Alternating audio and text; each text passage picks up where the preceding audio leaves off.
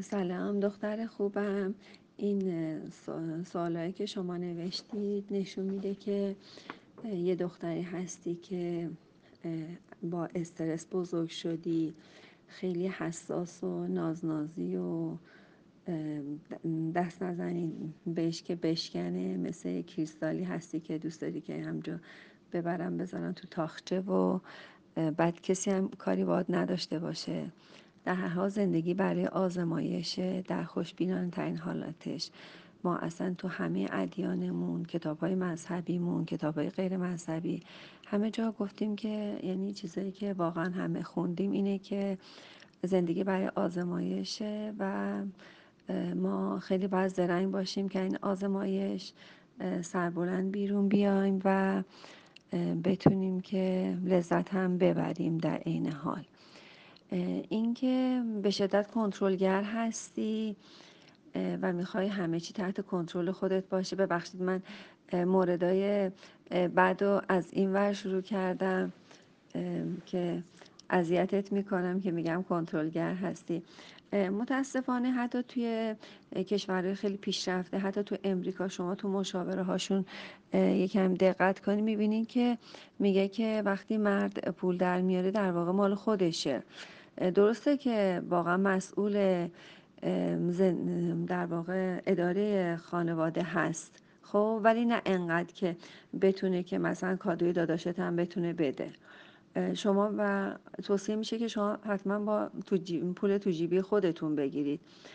حتی تو کشورهای پیشرفته حتی بعد از اینکه زن واقعا جدا میشه عین ماجرای خانواده های ما که حتما یه نفقه ای باید بده و و بعد از طلاق و اونم معمولا میدن و دو سه ماه دیگه بعد نمیده و بعد خانم باید بره دادگاه و بره بگرده و نمی‌دونم از این اون بخواد که مجدد این نفقه داده بشه. متاسفانه تو کشورهای پیشرفته هم همین وضعیته.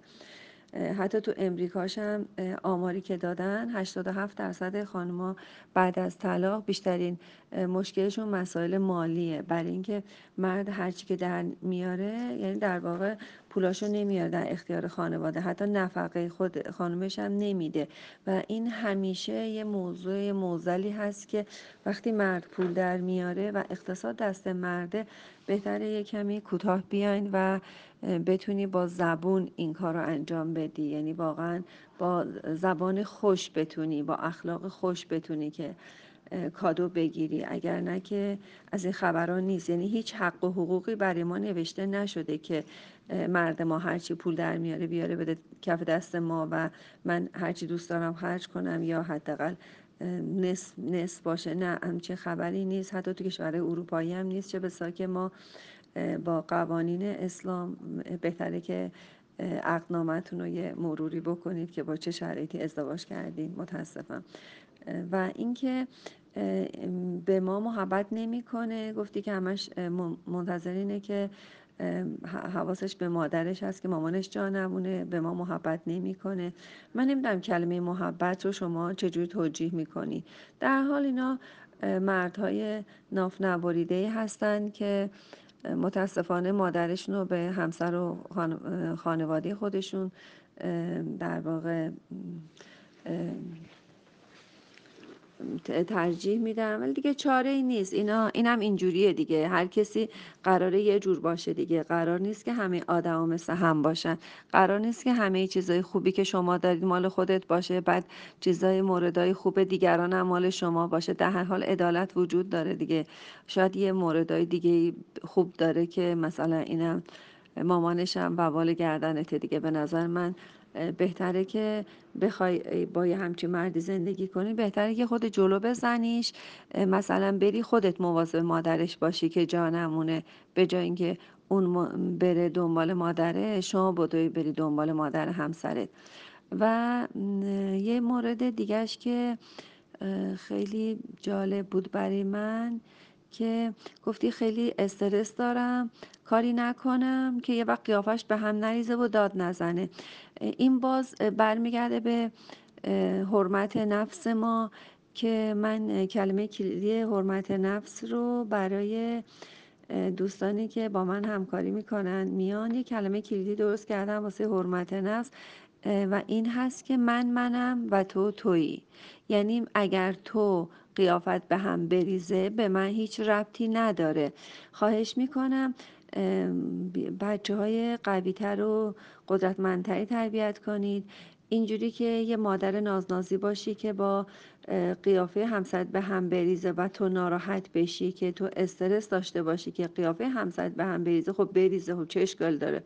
اصلا داد بزنه. اصلا شما می‌تونی خیلی آروم باشی خیلی راحت ساکت بشینی حالا قیافش به هم بریزه. خب مگه قیافه شما چه ارتباطی به قیافه اون طرف داره یا احساس شما استرس شما چه ربطی به قیافه یکی دیگه داره؟ حالا می‌خواد داد بزنه می‌خواد سر صدا کنه می‌خواد عصبی بشه. یه خورده شما آروم باشی من فکر نمی کنم هیچ مورد خاصی پیش بیاد. و واقعا بچه های ما مثلا پسرها و دخترهای ما تو خانواده ما نگاه می‌کنم ببینم مادر چه رفتاری داره. و رفتار مادر خیلی براشون مهمه. یادتون باشه رفتارهای خودتون رو خیلی مستقل از رفتارهای همسرتون و دیگران بکنید. یعنی اون حرمت نفس رو برای خودتون نگه دارید. پسر شما در آینده می‌خواد وارد اجتماع بشه. بعدا میره توی اجتماع می‌بینه که یکی یه ذره قیافه گرفته. آقا ناراحت میشه میاد میگه من دیگه اون سر کار نمیرم چون اون قیافش به هم ریخته. اون یکی داد زده من یه شخصیت کاملا وابسته. و حرمت نفس و عزت نفست. خیلی پایینه. دختر خوب. دوست دارم که و توصیه می‌کنم که این تمرین های کتاب عزت نفس و حرمت نفس رو داشته باشی. چیزایی هم حتی دو صفحه هم بخونی خیلی برات مفیده. خیلی صحبت خیلی قشنگی داشتی. گفتی مذهبیه بهش میگم که خشمتو فرو ببر ولی فایده نداره. عزیزم شما خودت خشمتو فرو ببر. شما که استرس داری یعنی که یه خورده از خدا دور هستی خواهشن وقتی ما با خدا هستیم و تو جایگاه جندلا هستیم جایگاه جندلا استرس نداره آرامش داره با خدا بودن راحت بودن و آرام بودن رو برای شما توصیه می‌کنه.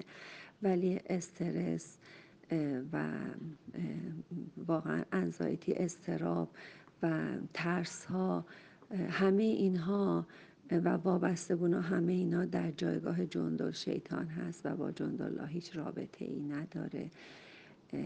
ما خودمون باید با خدا باشیم. خودمون باید خشممون رو فرو ببریم. خودمون باید استرس نداشته باشیم که واقعا به خدا نزدیک باشیم.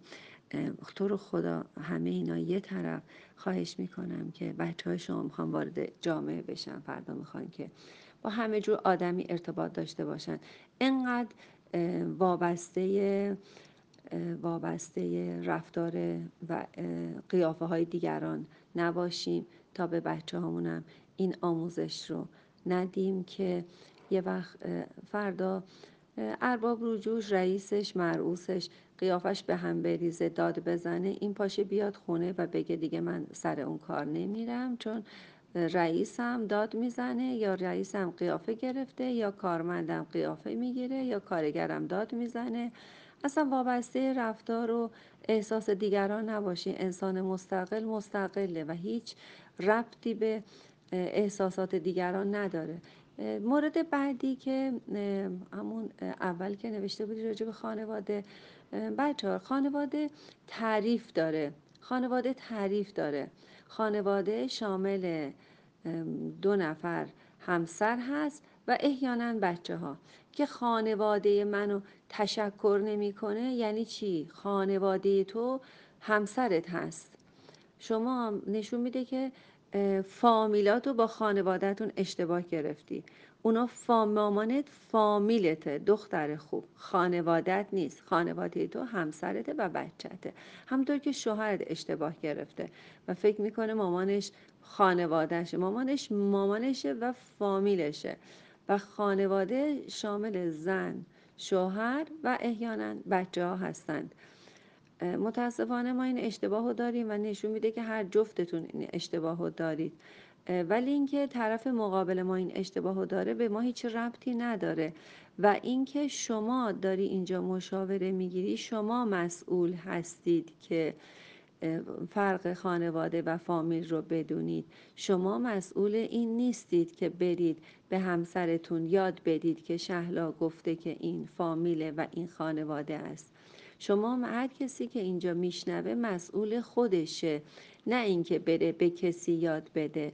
همیشه امیدوارم که صحبتهای من رو برای خودتون استفاده کنید.